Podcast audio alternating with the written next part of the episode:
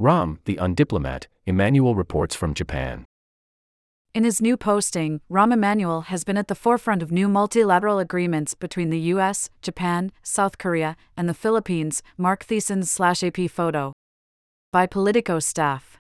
June 30, 2023, 5 a.m. Eastern Daylight Time. In American politics, there is a small group of leaders who are, to borrow a term from Hollywood, hitmakers. Everything they touch seems to turn to gold. There is perhaps no better example of this in democratic politics than Rahm Emanuel. For those who need a refresher, Rahm is a former Bill Clinton advisor, turned Illinois congressman, turned DCCC chair, turned Barack Obama chief of staff, turned mayor of Chicago, and currently, he is Joe Biden's ambassador to Japan.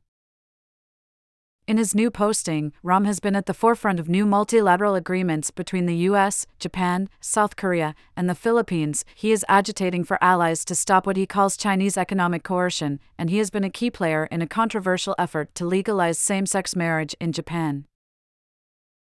This week, Rahm joined Playbook co author and deep dive host Ryan Lizza to talk about his role organizing our allies around Putin and China, how hard nosed politics is actually great for diplomacy, and why, even when you're dealing with the President of the United States, it's still much better to beg for forgiveness than to ask for permission.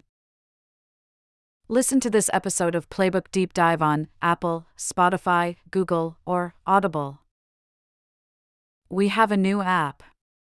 Download the upgraded version for iOS or Android.